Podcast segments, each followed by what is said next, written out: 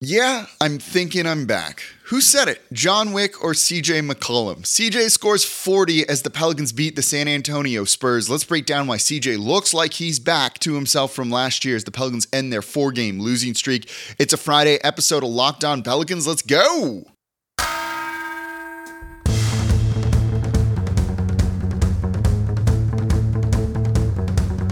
You are Locked On Pelicans your daily New Orleans Pelicans podcast, part of the Locked On Podcast Network.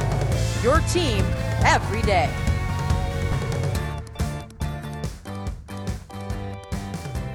Welcome to another edition of Locked On Pelicans, the daily podcast covering your favorite team, the New Orleans Pelicans in NBA, part of the Locked On Podcast Network, your team every day, available wherever you get your podcasts and available on YouTube. I'm your host, Pelicans Insider, credential member of the media, Jake Madison, at NOLA Jake on Twitter, here with y'all on this Friday, final show of the week before the holiday this weekend. And thank you for making Locked On Pelicans your first listen today and every day. We're here Monday through Friday. We'll be back with y'all on Monday. Get you set for that game. It's also game day for the Pelicans today as they take on the OKC Thunder in OKC on the road. Subscribe wherever you get your podcasts and tell friends about the show and comment down below on YouTube. And today's episode of Locked On Pelicans is brought to you by Bet Online. Bet Online has you covered this season with more odds, props, and lines than ever before. Bet Online, where the game starts.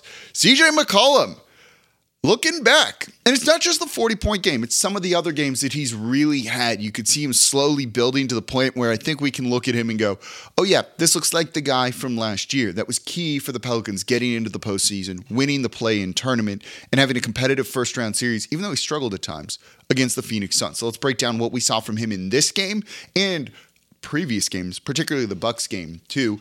And then also, let's look at the depth of New Orleans. They won this game without Zion and Brandon Ingram. That's huge. That's not easy to do, even against depleted and not great San Antonio Spurs team. And then finally, I'm going to wrap up the show in a little bit of a different way. I tweeted out a picture of Jaxson Hayes shooting a corner three during warmups, and a lot of y'all freaked out. That's normal, but I realized a lot of you don't know what players do before the game leading up to tip off. So I'm going to explain kind of some of that, some of the things you don't get to see unless you're in the arena at 4 4:30, which I'm doing every day. But most people aren't. So we'll break that down coming up in today's episode of Locked On Pelicans. But let's lead with the biggest story. Obviously, CJ McCollum, 40 points in 37 minutes. And this is real strong efficiency from CJ. 40 points on 27 shots he doesn't normally get close to two points per shot attempt like Zion Williamson can do. He just doesn't get fouled and go to the line enough. And while three pointers will get you pretty close to that number, it doesn't usually get you to the two points per shot. So 40 points on 27 shot attempts is absolutely fantastic from him. His three point shot was falling early, seven made threes in this one. You also saw him trying to be aggressive, drive towards the basket, realizing that he doesn't score at the rim the most but has that mid ranger in his bag.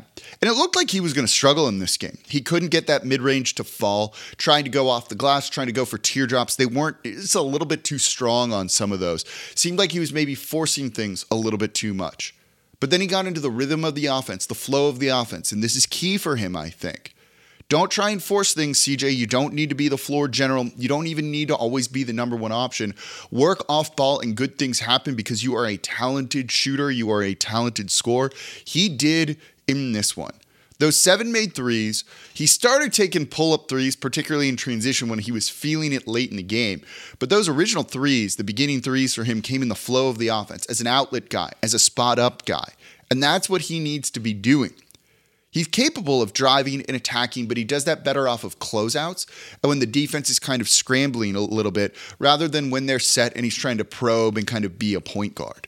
So when he gets into the flow of the offense, and that's what he needs to do alongside Zion Williamson, Brandon Ingram when BI comes back in 2023. Those are the kind of keys for him. This was a game where he did not force things till he was already hot and at that point, force away and do whatever the hell you want to do, CJ McCollum. 14 of 27 on the night, 40 points. I mean, he looks like he's back. And if you look at him over the past four games, some of them, you know, the majority of them being losses for New Orleans, he's averaging over 30 points per game. He's slowly been building to this. I thought he played really well against the Milwaukee Bucks, taking what the defense gave him on a night when you needed other guys to step up. But he started to slowly get back into a rhythm. I don't think he's really been back until this game, but 31 against the Bucks. He had 27 in the loss to Phoenix, 28 in the loss to Utah that went to overtime, 14 in a bad game in that blowout loss to the Utah Jazz before that, but really these past four games, he started to get it going and starting to find a find the right type of efficiency that's going to make him work really well next to Zion Williamson. So I think this is the game we can really say CJ is back. These past two games, he's hit 13 threes. Those are the type of numbers that you want to see out of him. He's 13 for 24. That's excellent shooting, spot up guy. And more than that, you're seeing him contribute in other ways too. Eight rebounds against the Milwaukee Bucks in this one when New Orleans has had some struggles when it comes to defensive rebounding. He had eight rebounds again, seven of them defensive boards. He's also trying to get his teammates. When I talk about not forcing things, if you have nine assists in this game, which he did, you're not forcing things because you're passing the ball. He also had nine assists against the Milwaukee Bucks, too. He's starting to get into the flow of things. I think that's big. It's not being kind of the black hole that he's been at times offensively. Sometimes he takes some questionable shots, but I think he's also earned that little bit of leeway and trust from the coaching staff and maybe from the fans as well to be able to go and do that. And really, his best sequence that you saw from him in this game also included defensive plays. Forced a loose ball turnover against the San Antonio Spurs, grabbed it, ran out in transition, the Puget pull up jumper in transition splashed a three right there that really just kind of put a dagger in the hearts of the San Antonio Spurs. Yeah, he might be back. When you have a completely game like that, two almost triple doubles in back to back games with good defensive plays, at least in one of them, and the Spurs are not great.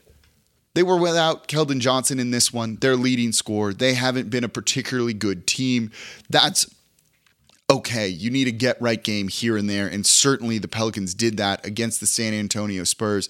That I think has been a big thing. They beat the competition, didn't play down to it. CJ was a huge part of that. Two really strong back to back games after slowly building up to this. Yeah, I think it's safe to say he's back. And that's important for New Orleans, who's going to need another scorer alongside Zion Williamson while Brandon Ingram remains out for the foreseeable future, but hopefully be able to see him sometime in early 2023. But you also saw the depth of the Pelicans in this one. No Zion Williamson, no Brandon Ingram, no Larry Nance Jr. Guys had to step up and they did. And again, it shows off the depth that the Pelicans have. Let's break that down and other good performances we saw in today's episode of Locked On Pelicans coming up here next. Before we get to that, though, today's episode of Locked On Pelicans is brought to you by the NHTSA. Did you know that driving high is considered driving under the influence? That's right. Driving under the influence of marijuana is against the law in every state, even in states where marijuana is legal. That means driving high could get you a DUI. And if you think law enforcement officers can't tell when you're driving high, you're wrong. Your friends can tell, your coworkers can tell, your parents can tell, everyone can tell. So, what makes you think law enforcement officers don't know when you're driving high? Driving under the influence of marijuana can slow your response time and change how you perceive time and speed. So, even if you think you're fine to drive when you're high, you're not. The bottom line is if you feel different, you drive different. And driving high is driving under the influence. So remember, drive high, get a DUI, paid for by the NHTSA. Thank you for making Locked On Pelicans your first listen today and every day. And now for your second listen, go check out Locked On Sports Today, the biggest sports stories across the world in 20 minutes or less, plus instant reactions, game recaps, and Locked On's take of the day. Locked On Sports Today, available on YouTube and wherever you get your podcasts. So we are talking about the Pelicans beating the San Antonio Spurs 126 117, a get right game, and CJ McCollum might be back. But there were some other real good performances for this one. This one showed off the depth of the Pelicans, I thought. We've talked a lot about next man up mentality, guys needing to step up when their number is called, and they did in this. You didn't have Zion, you didn't have Brandon Ingram, you didn't have Larry Nance Jr. Those are three of your top six, seven minutes guys there. Key players for the team, really leaving the front court fairly depleted. You needed some scoring in this one. You're going to need some defense. You're going to need rebounding too. Guys delivered, to be perfectly honest with you you really saw it in this one that these guys went out there 16 offensive rebounds despite not having Zion or Larry Nance Jr. out there. They controlled the glass enough and really limited, other than Jeremy Sochan getting a couple of his own misses, six offensive boards for him. The rest of the San Antonio Spurs just had eight. That's how you can win a basketball game. You saw Trey Murphy start to get right in this one. Five guys, by the way, scored in double figures. Trey, 15 points. Didn't really feel his three point shot, only took three of them, made one, but looked to drive and attack and had a monster dunk that he's been hoping for. Two steals, and assist, and four rebounds. Naji Marshall stepped in, hit an early three to really set the tone that they were going to try and space the court for CJ and others out there on the court. Five rebounds for him, including two offensive boards, second chance points.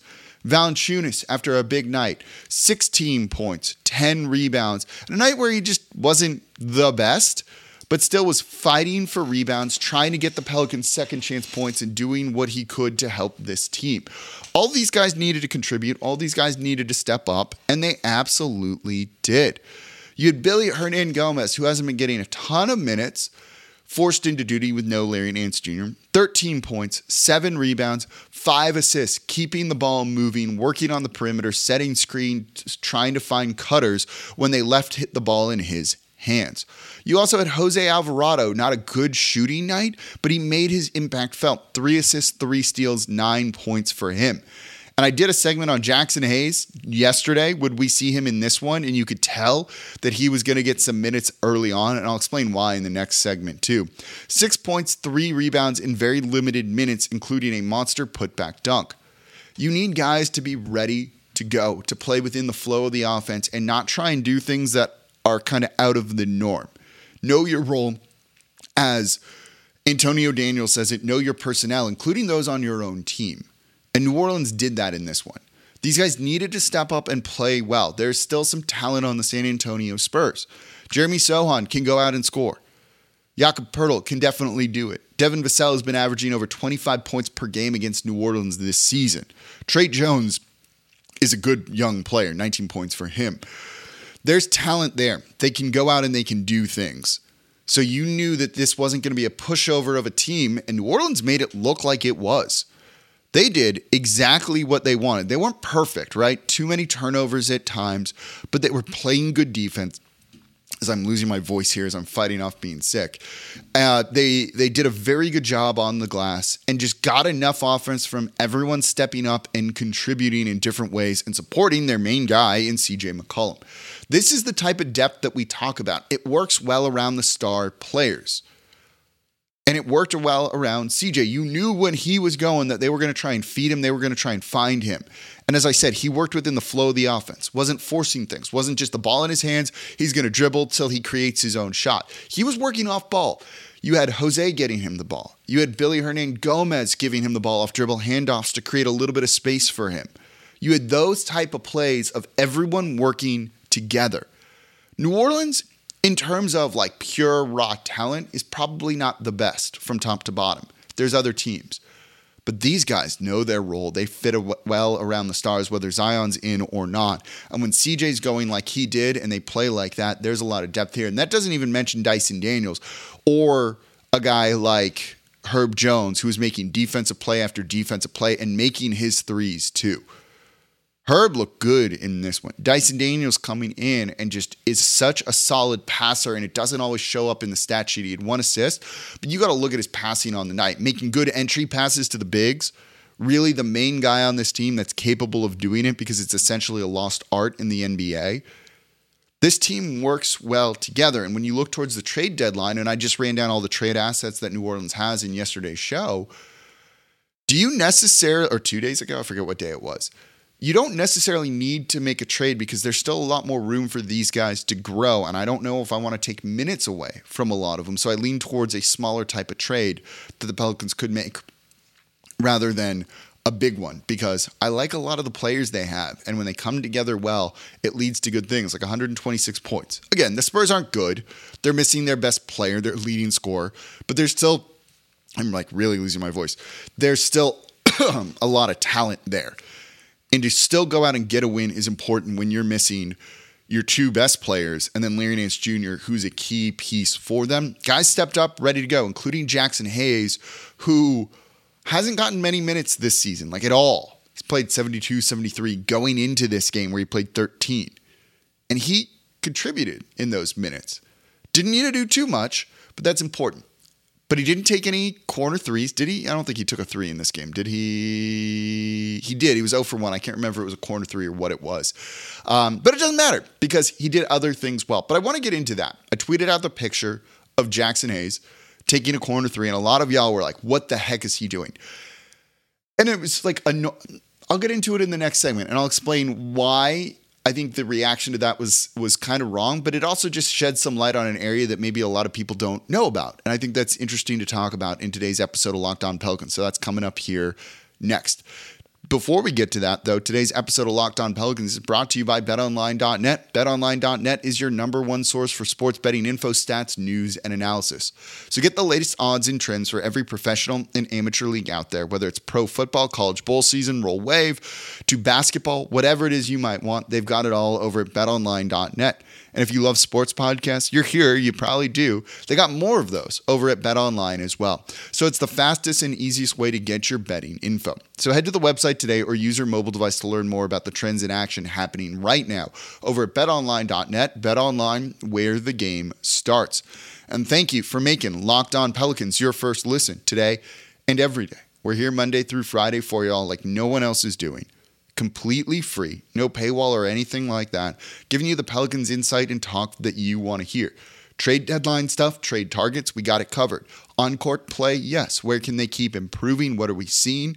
All of those things here at Locked On Pelicans. Subscribe wherever you get your podcasts and on YouTube. If you want to support the show, you don't need to give money. Best thing you can do, comment down below on YouTube. Now for your second listen, go check out Locked On Saints. Ross Jackson breaking down everything black and gold. QB of the future. Spears from Tulane maybe being running back of the future. I'd be very cool with that. Go check it out over at Locked On Saints. Make sure they're your second listen. So we're wrapping up today's episode of Locked On Pelicans, talking about the Pelicans beating the San Antonio Spurs 126 117. But I want to focus on stuff before the game, before every game that I don't think people really know about and don't get to see. So let's shed some light on it. I tweeted out a picture of Jaxson Hayes because I got a good one of him right in front of me, shooting a corner three during his warm up routine.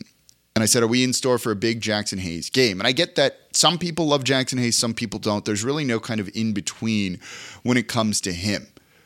And people were wondering why, you know, a seven foot, 6'10, 6'11, seven foot center shooting corner threes. Why do that? Because one of the things he has done when he's come out on the court in the limited minutes that he's played this year is shoot threes. You're a big man, get to the basket, right? So it set a lot of people off on Twitter, and I'm kind of there courtside before the game, you know, as these players are warming up, being like, what did I do here?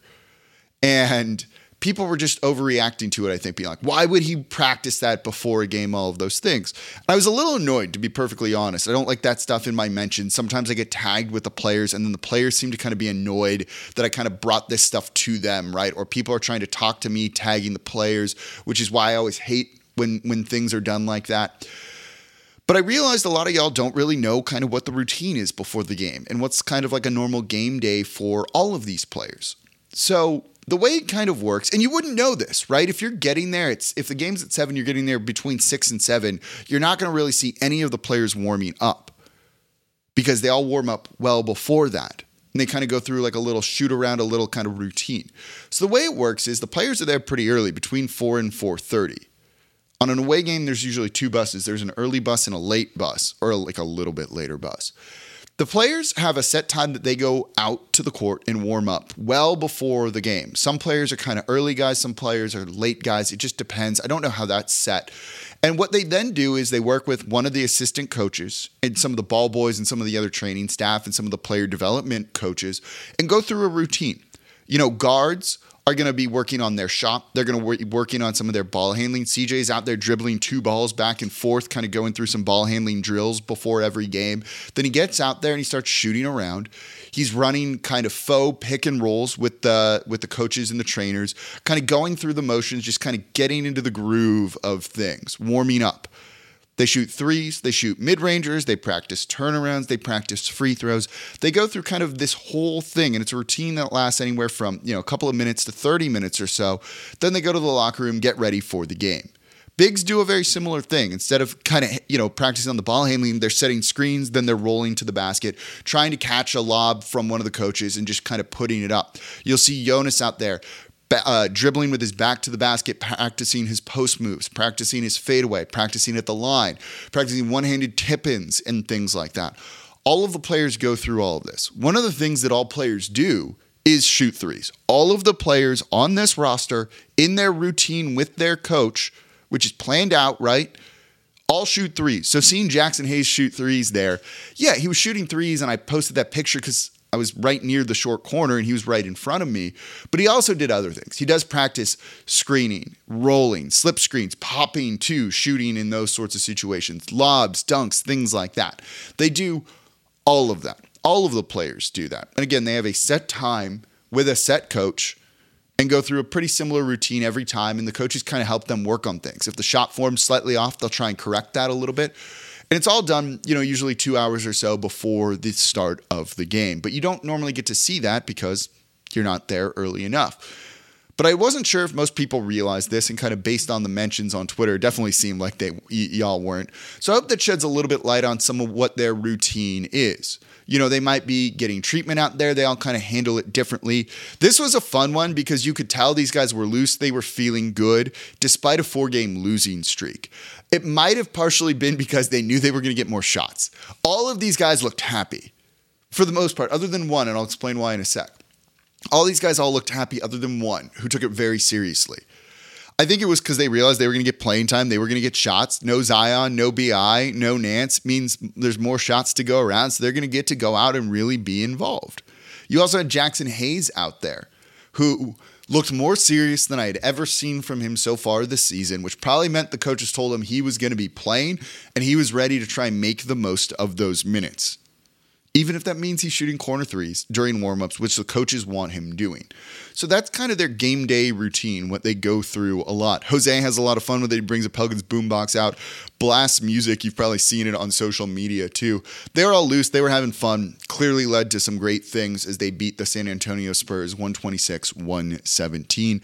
Now they got another game tonight in Oklahoma City. Hopefully, they can make this now two in a row, start a new winning streak. But this one will still be tough too. Shai Gilgeous Alexander is very good. So that's going to do it for this episode of Locked On Pelicans, this week of Locked On Pelicans. Thank you all so much for listening. As always, I'm your host, Jake Madison at NOLA Jake on Twitter. I hope y'all have some happy holidays this weekend, and I'll be back with y'all on Monday.